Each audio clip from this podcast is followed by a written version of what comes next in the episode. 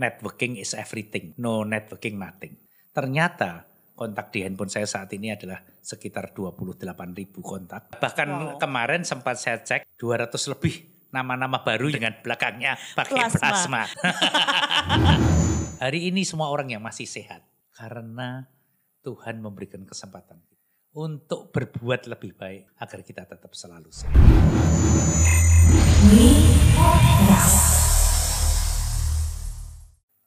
Anda sedang menyaksikan Mi Podcast. Kalau beberapa waktu yang lalu Mi Podcast sempat hadir, tapi kemudian absen sebentar. Nah, sekarang kita kembali lagi dan kali ini bersama saya Adia. Untuk teman-teman semuanya jangan lupa untuk menyimak Mi Podcast ini di kanal YouTube-nya Meta FM maupun di Spotify. Dan kali ini saya bersama dengan seorang tokoh Surakarta uh, filantropis luar biasa sekali perjalanannya. Bapak Sumartono Hadinoto. Apa kabar Pak? Luar biasa baik. Luar biasa selalu sehat. Amin, amin, amin. Tapi beneran kenapa Bapak selalu sehat? Rahasianya apa sih Pak? Ya pertama pola hidup sehat. Uh -uh. Wah ini saya. Kedua menikmati hidup. Mm -hmm. Ketiga selalu happy. Oke. Okay. Bahagia itu penting sekali. Pertanyaan saya adalah bagaimana Pak Martono masih bisa sempat menikmati hidup kalau setiap hari saya tahu nih jadwalnya Bapak. Banyak banget agendanya dari pagi kadang sampai malam tuh nggak berhenti. Bagaimana cara menikmati hidupnya Pak? Nah, menikmati hidup itu kan macam-macam. Oke. Okay. Jadi kalau saya sibuk itu saya nikmati. Hmm. Justru kalau saya sampai nganggur okay. di rumah saja mungkin tidak bahagia bahagianya adalah kalau setiap hari ada kegiatan, mm -hmm. setiap hari bisa berbagi, mm -hmm setiap hari diperintah orang dan bisa melayani orang lain. Beda memang ya kalau uh, generasi Pak Martono nih harus selalu aktif. Kalau generasi saya tuh rebahan.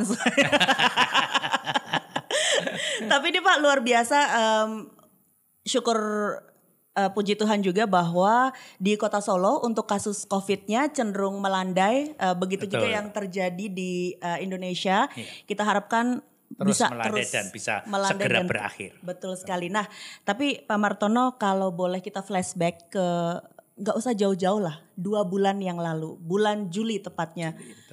Indonesia, terutama kota Solo nih cukup genting. Iya. Tiba-tiba rumah sakit kembali penuh. Betul. Kasusnya jadi naik. Saya eh, nggak eh, tahu berapa kali dalam sehari saya harus membaca WhatsApp teman meninggal, orang tua dari sahabat meninggal. Uh, Bapak sebagai CEO dari PMI juga dan saya yakin juga terlibat uh, dalam uh, aktivitas untuk penanggulangan COVID ini. Boleh nggak Pak cerita flashback sebentar? Apa yang terjadi di bulan Juli, terutama di Kota Solo waktu itu? Iya, jadi tidak semua PMI, tapi salah satunya adalah PMI Kota Surakarta yang kami uh, dapat menyediakan plasma konvalesen. Mm -hmm tentunya kami memang e, berurusan dengan COVID sejak mulai awal tahun lalu, tapi yang tadi sampaikan idea bahwa bulan Juli kemarin itu adalah e, kebutuhan plasma konvalesen di Solo dan memang pasien di Solo ini tidak orang Solo saja karena rumah sakit di Solo ini pusat rujukan. Jadi hampir 60 persen pasiennya bukan dari Solo, Subo Sukowono Selaten, uh, sampai ke Ngawi, Madiun, Pacitan pada hari-hari biasa pun seperti itu. Bahkan kemarin pasien dari Kudus, Semarang, bah, dari Surabaya pun ada yang di Solo karena kami lihat datanya.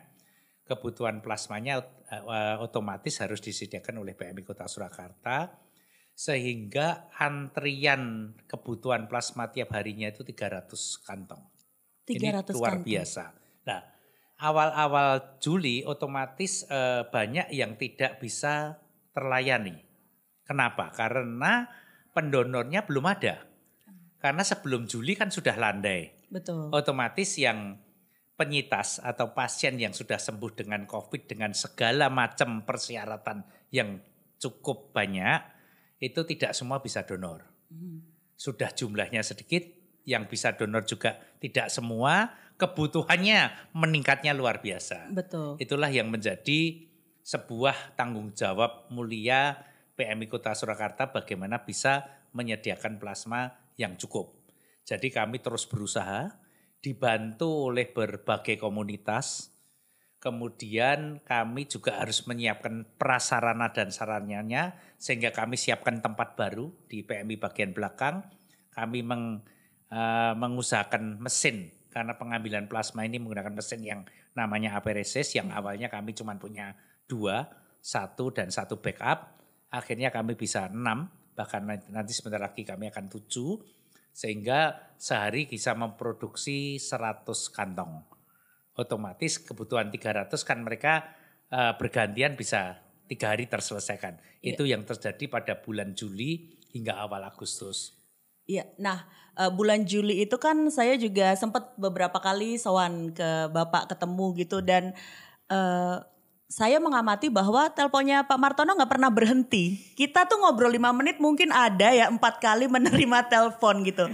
Pak kalau boleh tahu ya di masa-masa uh, situasi seperti itu terutama untuk Bapak sebagai CEO dari PMI Kota Surakarta ya kan pasti salah satu jadi rujukan. Ini kalau mau cari plasma coba tanya Pak Martono segala macam. Jadi semuanya akhirnya nanya ke Bapak. Nah, pertanyaannya adalah Pak sehari kalau dihitung-hitung ya, berapa telepon yang Bapak terima? Ya, kalau jam kerja hampir setengah jam sekali.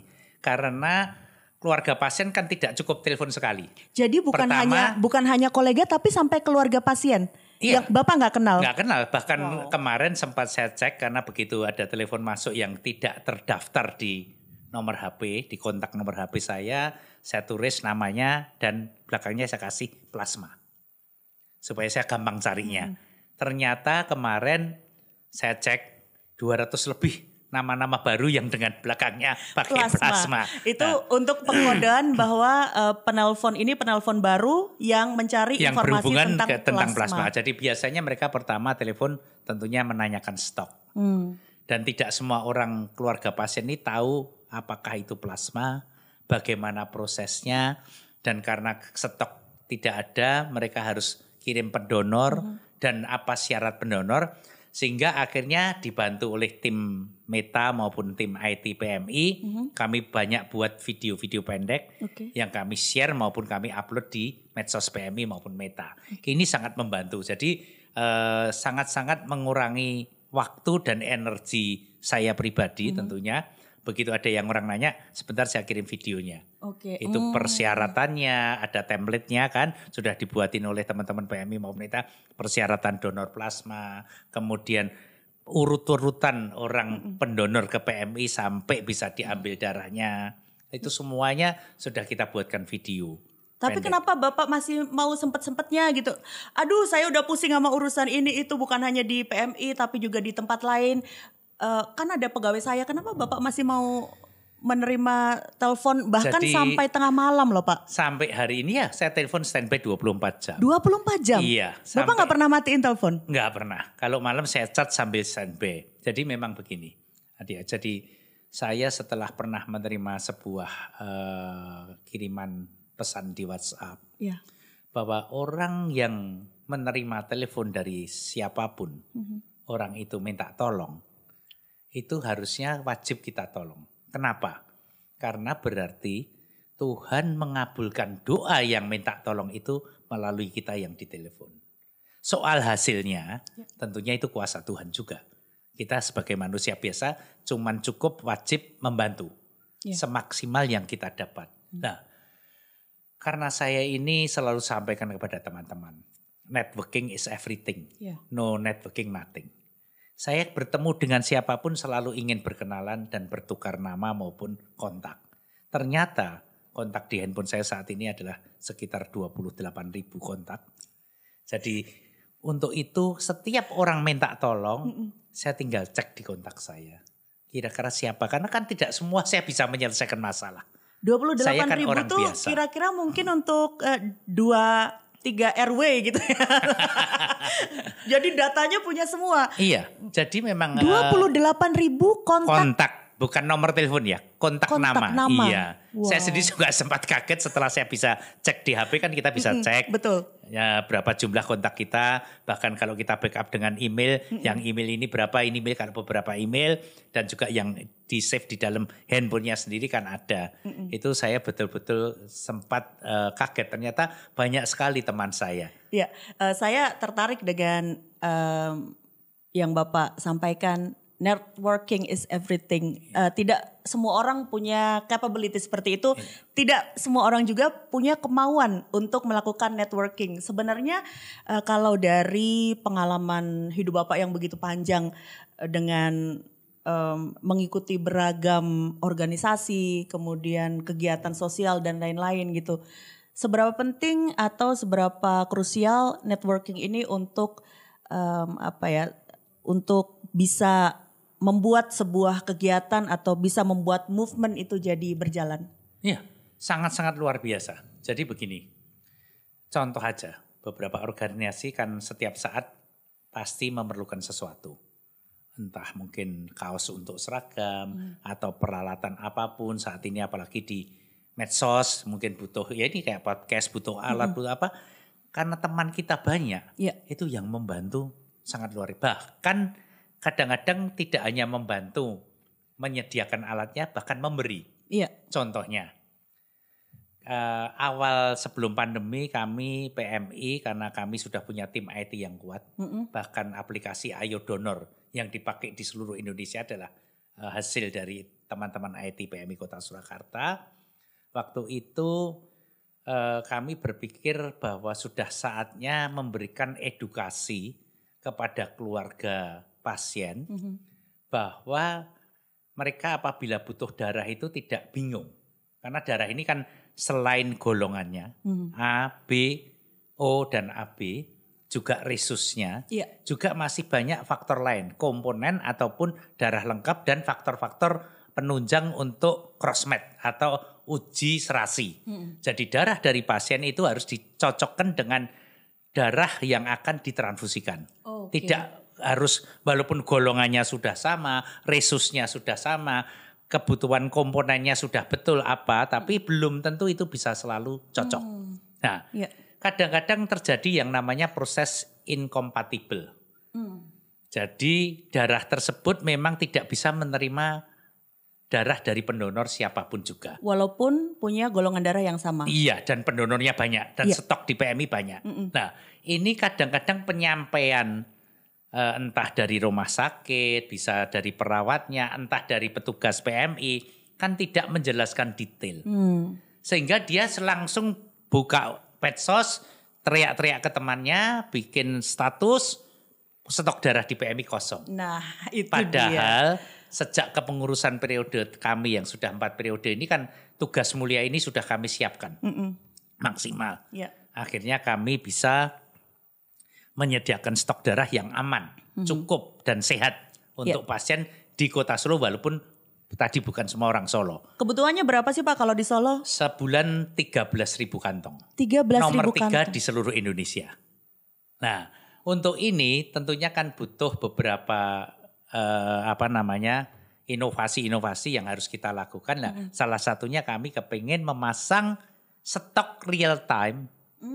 Di setiap rumah sakit. Iya, iya, iya. Ini pasti sangat membantu. Betul. Baik pihak rumah sakit, pihak PMI dan keluarga pasien tidak bingung Iya. kalau lihat stoknya. Kalau sampai dibilang tidak ada stok kan lo ada stoknya. Oke. Tapi kalau tidak bisa transfusi, mereka otomatis akan belajar. Oh ternyata memang belum bisa eh, ditransfusi karena keadaan pasien tertentu. Lah Iya. inilah karena banyaknya teman, saya hubungi salah satu toko di elektronik di Solo, langsung ke vendor, besok kita dapat bantuan 15 TV gratis Wow. yang akan kami pasang di 15 rumah sakit di Solo. Ini adalah kan ya, bukan TV tabung ya. ya LED lah tentunya.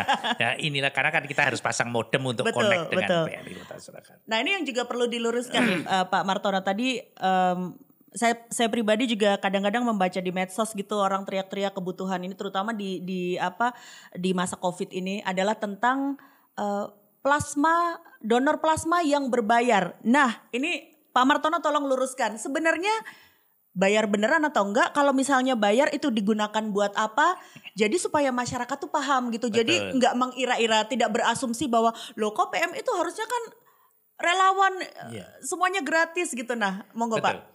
Jadi pertama, darah yang masuk ke PMI dari pendonor kan semuanya gratis. Pendonor itu sebuah keikhlasan yang luar biasa. Iya. Nah, tentunya darah juga tidak kita jual. PMI tidak akan menjual darah itu kepada pasien yang membutuhkan maupun lewat rumah sakit karena yang boleh mengambil kan rumah sakit. Oke. Tapi darah dari pendonor hingga jadi sekantong darah yang siap ditransfusikan kepada pasien itu kan melalui proses. Dan proses itu tentunya pakai biaya. Namanya biaya proses pengolahan darah.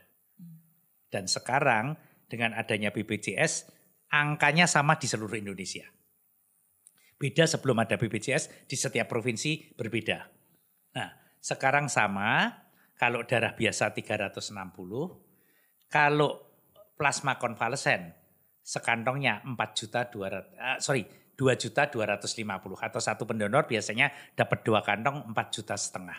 Nah, Itu udah di biaya proses backup oleh ya, BPJS. biaya proses kalau kalau plasma di backup oleh Kemenkes. Oke. Tapi tidak semua rumah sakit eh, memberlakukan seperti itu. Ternyata kejadian di lapangan. Karena memang eh, saya dengar dari beberapa direktur rumah sakit hingga akhir Juli kemarin mereka belum bisa klaim plasma konvalesen ke Kemenkes karena di apa namanya persyaratan itu belum ada menunya plasma. Tapi sudah diizinkan oleh peraturan. Jadi mereka menunggu saat ini. Oke. Mudah-mudahan sekarang sudah bisa ditukar lah. Biaya proses pengolahan darah itu apa saja? Mm-mm. Yang pasti kantong darah. Bahkan kalau untuk plasma konvalesen karena mengambilnya pakai mesin, kantongnya aja harganya 2 juta 600. Makanya cukup mahal bisa jadi dua kantong tadi. Kemudian kalau darah biasa kantong darah. Sebelum pendonor bisa mendonorkan darahnya, itu diperiksa dengan berbagai hal. Diperiksa HB-nya, diperiksa golongan darahnya, diperiksa tensinya, diperiksa berat badannya. Kemudian semua ini kalau sudah lolos, baru diambil darahnya. Setelah diambil, darahnya dicek ulang apakah darah ini sehat untuk dimasukkan pasien. Karena memasukkan sesuatu kepada tubuh pasien ini jangan sampai membuat pasiennya sakit. Betul. Apalagi kalau pendonor darah, jangan sampai pendonornya juga sakit. Makanya pemeriksaannya lengkap tadi ada syarat-syarat minimal. Kemudian diperiksanya adalah IMLTD, infeksi infeksi menular melalui transfusi darah. Itu ada hepatitis B, hepatitis C, VDRL dan HIV. Semua biaya ini itu pun sudah disubsidi kalau untuk PMI oleh pemerintah. Jadi bahannya tidak beli terlalu mahal, Ya. reagen-reagennya sehingga bisa sekantong darah itu 360 ribu. Kalau plasma konvalesen pemeriksaannya ditambah dari apakah pasien sudah betul-betul bebas dari virus COVID. Namanya diperiksa IgM. Ya. Kemudian diperiksa apakah pasien tersebut punya antibodi yang cukup. Ya. Pertama puncunya, kedua diperiksa titernya, jumlahnya harus memenuhi syarat. Karena kalau enggak percuma kita bantukan kepada pasien yang sedang menderita Betul, betul. COVID untuk membantu melawan virus COVID. Ya. Setelah itu pasien itu dicek sehat benar karena diambil salah satu komponen yang namanya plasma tadi, diperiksa darah lengkap. Ya. Seperti kalau kita ke lab-lab eh, kesehatan, periksa darah lengkap. Hmm. Jadi memang melalui berbagai proses lain IMLTD juga. Nah Betul. itu kalau untuk yang biaya eh, pa- pendonor plasma itu sekitar 1.650 plus kantongnya sudah hampir 4 juta. 4 juta lebih dikit. Jadi terus terang kami dengan biaya habis paket dan lain sebagainya sebetulnya kalau dikelola dengan serius itu bisa surplus pun tidak banyak. Ya. Karena kita memang tugas mulia PMI adalah menyediakan darah yang cukup dan Ya. sehat. Konklusinya adalah penanganan COVID itu mahal, jadi pakai masker, vaksin. Ya Pak ya, daripada betul. sakit tuh. Kita harus tetap menjalankan prokes. Jadi kalau kita Betul. melihat saat ini, kita bersyukur ini sudah mulai menurun Ya. dan kita sudah melewati gelombang kedua. Karena di dunia semua disebut gelombang. Ya. Nah, di dunia sudah ada yang kena gelombang ketiga. Mhm. Jadi kita kalau kita tetap menjalani progres tidak euforia dengan dan kita harus hidup istilahnya kan adaptasi kebiasaan baru. Iya. Hidup bersama virus Covid ya kita tidak boleh lengah. Ini kita harus saling mengingatkan gotong royong selalu tidak pakai sungkan lagi. Mhm. Kita harus mengingatkan teman-teman kita ya tetap mengurangi semuanya harus segera berjalan normal Mhm. tapi tentunya berbeda dengan normal sebelum adanya virus Betul, betul sekali.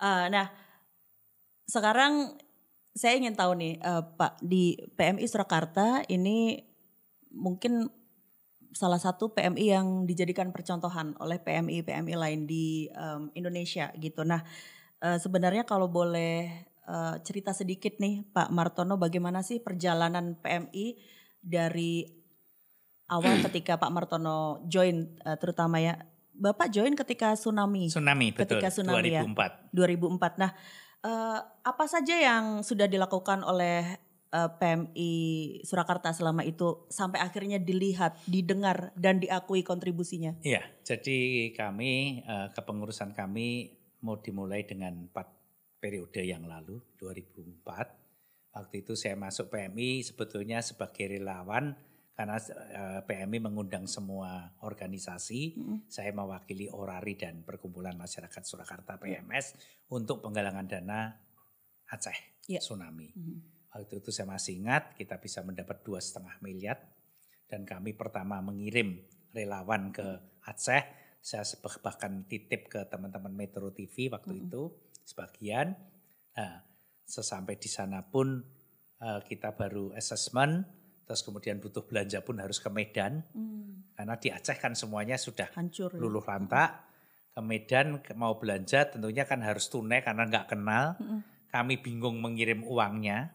Iya, Dan akhirnya karena ya tadi banyak networking, saya telepon teman di Jakarta, dia orang Medan, punya teman di Medan yang kebetulan ada uang tunai. Hmm. Karena waktu itu kita mau kirimkan 500 juta, saya mau bantukan lewat bank pun tidak berani untuk diambil di sana atas nama pimpinan bank di sana nanti relawan ambil.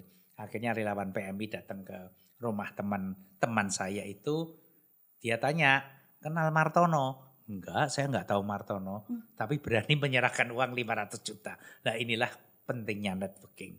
Di situ teman-teman PMI juga pulang ceritanya menggebu-gebu Iya, katanya nggak kenal aja saya bisa dapat duit tunai katanya begitu. Padahal ini kalau kita namanya networking itu saling kepercayaan ini trust ini kan luar biasa. betul sekali. Setelah itu saya diajak masuk di kepengurusan PMI waktu itu masih jadi anggota pengurus Hmm. di bidang kebencanaan. Terus kebetulan, bukan kebetulan, saatnya pergantian pengurus di mana calon yang diusulkan saat itu adalah Pak Haji Susanto Cokro Soekarno sebagai salah satu sebagai satu-satunya ketua PMI yang diusulkan Mm-mm. karena ketua yang lama memang sudah kepengen pensiun Iya. sudah sepuh Dr. Suwato.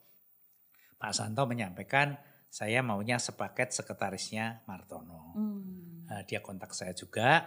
Saya bilang oke Pak Santo kita sama-sama di PMI. Saya langsung iya karena perjalanan hidup sebelumnya saya banyak cerita di medsos juga ada. Betul. Saya langsung iya karena saya mengalami bagaimana darah ini menyelamatkan sesama.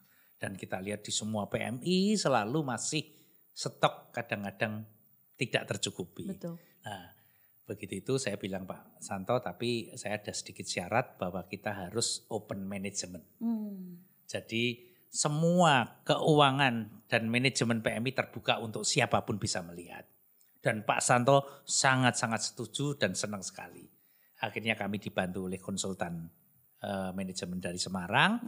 Kami benahi dan itu menjadi titik balik eh, PMI Kota Surakarta dan saya juga tidak istilahnya tidak menyangka kalau kepercayaan itu ternyata luar biasa. Iya. Jadi kami PMI Solo semakin dipercaya masyarakat sehingga stok darah tidak pernah kurang. Kemudian kami benahi semuanya, kami berpikir out of the box, tapi tetap pada eh, satu sisi kepercayaan masyarakat. Sehingga PMI juga meningkatkan kami pertama di Indonesia yang punya ISO. Mm-mm. Kemudian kami eh, lolos GMP untuk produk darah di UDD eh, dengan sertifikasi dari BP POM eh, karena kami memang menyiapkan tadi plasma nanti setelah plasma konvalesen mudah-mudahan segera kita bisa menghimpun pendonor plasma yang akan diproses oleh PMI pusat bekerja sama dengan Bio Farma untuk menjadi albumin. Hmm. Nah, ini semuanya akhirnya membawa Solo karena satu sisi Solo adalah kebutuhan darahnya terbesar ketika di Indonesia, itu merupakan tanggung jawab kami. Di hmm. sisi lain jadi berkah. Ya. Dan apalagi pengurusnya semua tidak mendapatkan sesuatu di PMI, tidak mencari sesuatu, tidak mendapatkan gaji, kecuali saya CEO. saya dapat gaji lah, ya, tapi ya. juga saya pakai untuk -hmm. sosial. Okay. Uh, eh, tapi uh, senang sekali jadi itu yang membanggakan sehingga PMI Solo menjadi satu-satunya PMI di Indonesia yang mandiri. Hmm. Dalam arti kami tidak uh, menggunakan APBD, bukan kami sombong tapi kami hmm. yakin APBD kebutuhan yang lain masih banyak. Yeah. Kedua kami tidak melaksanakan bulan dana seperti di PMB yang lain oh, karena kami kelola profesional, hmm. kami berpikir out of the box dan kami uh, sama sekali tidak ingin mencari hidup di PMI kecuali hmm. staf karyawan ya yeah. semuanya mereka walaupun itu pun juga luar biasa karena mereka relawan hmm. biasanya jadi tidak pernah kami di PMI itu sempat mengajak relawan atau staf kami atau karyawan kami untuk lembur. Hmm. Kalau dilihat karena jam 8 malam mereka belum pulang. Okay. Atas kemauan sendiri karena memang mereka awalnya sudah sebagai relawan yang rela untuk berbuat pada orang lain. Setiap ada bencana PMI Solo selalu ambil bagian. Ya. Bahkan kami sekarang pelayanannya jadi lengkap, ya. punya ambulan gratis yang tidak beli, yang beli cuma satu, semuanya dari masyarakat. Ngomong-ngomong soal ambulan nih Pak, yang lagi ramai juga di medsos nih. PMI punya ambulan mewah gitu. Terus mulai tuh eh, banyak komen-komen gitu, banyak yang mendukung, banyak juga ya ah coba dibeliin mobil-mobil yang lain kan bisa dapat banyak kalau mobil mewah satu kan cuma dapat satu coba pak gimana? Ya jadi begini uh, sedikit diluruskan mm -mm. bahwa ambulan kami ada empat. Oke. Okay. Uh, yang dua VIP. Mm -hmm. Maksudnya VIP itu bukan harus mahal mobilnya. Yeah tapi memang kelengkapannya lebih lengkap hmm. dan memang untuk jarak jauh tentunya mobilnya harus lebih besar. Betul. Lebih lebih mempunyai apa kapasitas yang baik. Hmm. Itu kita pakai HIS. Itu pun hmm. hanya beli satu yang satu dapat dari organisasi iya. sosial. Yeah. Kemudian eh, yang dua pun dapat dari perusahaan. Hmm. Dan yang satu sudah kami rubah kemarin menjadi ambulan khusus COVID. Oke. Okay. Jadi perlengkapannya termasuk ada VEPA filternya, ruangannya negatif itu persyaratan khusus dengan biaya khusus tambahan menjadi ambulan COVID. Okay. Dan eh, pelayanan kami gratis 24 jam untuk masyarakat Solo, mm -hmm. kecuali luar kota menukar bahan bakar. Oke. Okay. Kemudian kami punya mobil jenazah. Nah, Jadi ambulan dan mobil jenazah itu beda, beda. SOP-nya. Okay. Mm -hmm. Kalau kita menjemput orang sakit itu ambulan. Mm.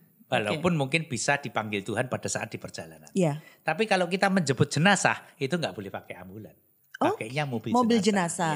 Ya, hmm. Ini yang orang kadang-kadang masih rancu. rancu ya. betul sekali. Nah, mobil jenazah kami juga sudah punya dengan menggunakan L300 hmm. Toyota, harus sorry Mitsubishi, di mana juga semua ini pelayanannya gratis. Hmm. Nah, melihat perkembangan ke depan, kami lihat kota besar seperti Jakarta, Surabaya, mobil jenazahnya juga sudah mulai menggunakan mobil yang berkelas. Iya. Karena banyak keluarga duka kepengen memberikan penghormatan terakhir yang layak. Yang layak untuk keluarga yang disayangi iya. yang sudah mendahului kita. Lah, untuk itu kami kemarin rapat akhirnya disetujui kami beli satu unit mobil Toyota Alphard mm -hmm. yang kami anggap cukup mewah dan di Jakarta pun ada, yeah. di Surabaya ada kalau kita buka di Google, mm -hmm. bahkan yang pakai Mercedes Benz pun ada karena mereka ingin memberikan penghargaan terakhir yang hmm. luar biasa. Yeah. Itu akhirnya kami beli dan karena kami PMI kami tidak mematok harga. Hmm. Tapi bisa melihatlah di Google harga-harga mereka di sana. Yeah, yeah, Tapi yeah. tentunya kami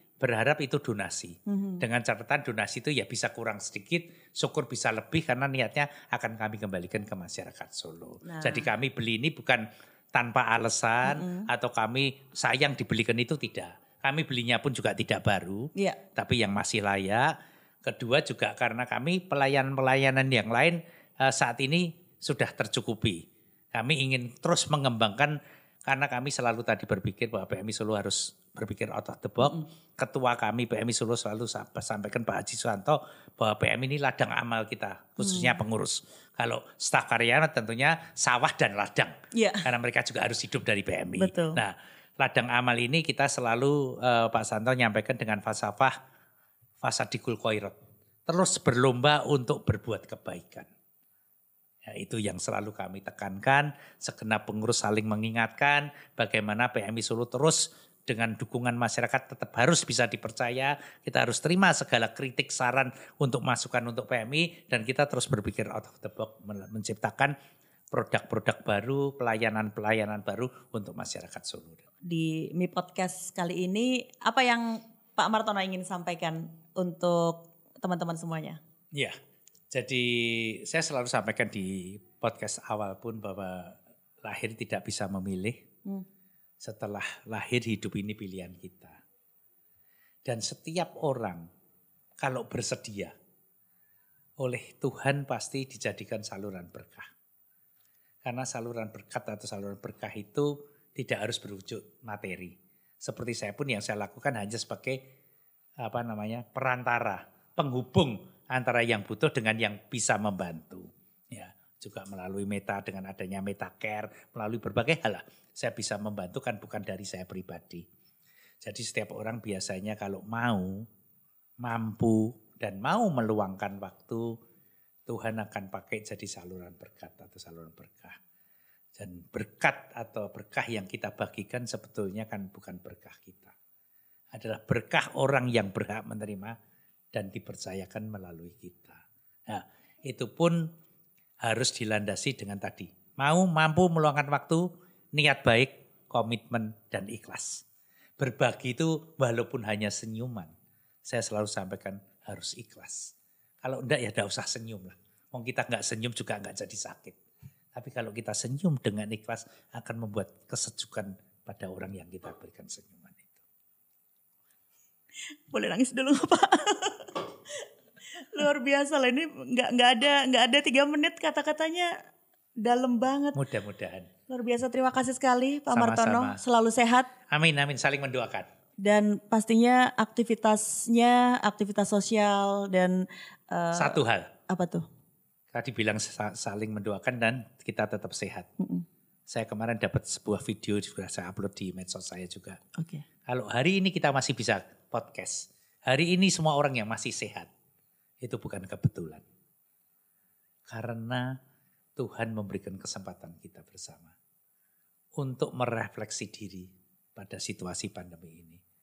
Untuk berbuat lebih baik, berbuat lebih bermanfaat, diberi kesempatan itu agar kita tetap selalu sehat. Amin. Luar biasa terima kasih sekali Sama-sama. Bapak Sumartono Hadinoto yang idola banget. Dan untuk teman-teman semuanya terima kasih sudah eh, meluangkan waktu untuk menyimak Mi Podcast bersama saya dan juga Pak Martono kali ini. Eh, mudah-mudahan ada banyak inspirasi yang bisa eh, didapatkan di episode kali ini. Kita akan bertemu dengan tokoh-tokoh lain dengan tamu-tamu saya yang lain yang pastinya juga punya cerita-cerita yang luar biasa. Jadi sampai bertemu di episode